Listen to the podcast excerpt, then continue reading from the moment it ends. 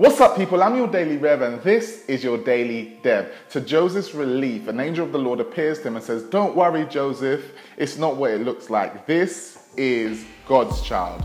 No need to kill the milkman, you can marry her, all is well.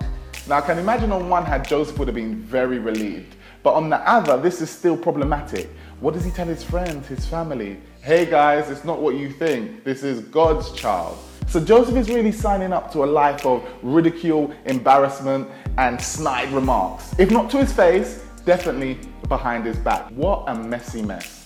I think it's real interesting that, that God chose to enter into Earth's story in this way, with these humble beginnings. And it really reminds me that it's not about how you start, it's not about your humble beginnings. No one cares what the score is at the beginning. Even at halftime, it doesn't matter. Nothing matters until the fat lady sings. I'm your Daily Rev, and that was your Daily Dev. Thank you guys so much for taking the time to listen to the podcast.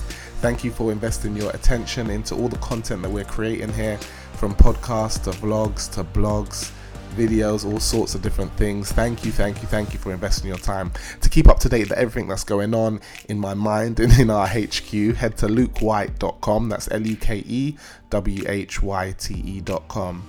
And of course, you can follow me on all the usual places. Oh, in fact, if you have not watched any episodes of my vlog, please, please, please head to my YouTube channel, type in Luke Whyte. You can find me.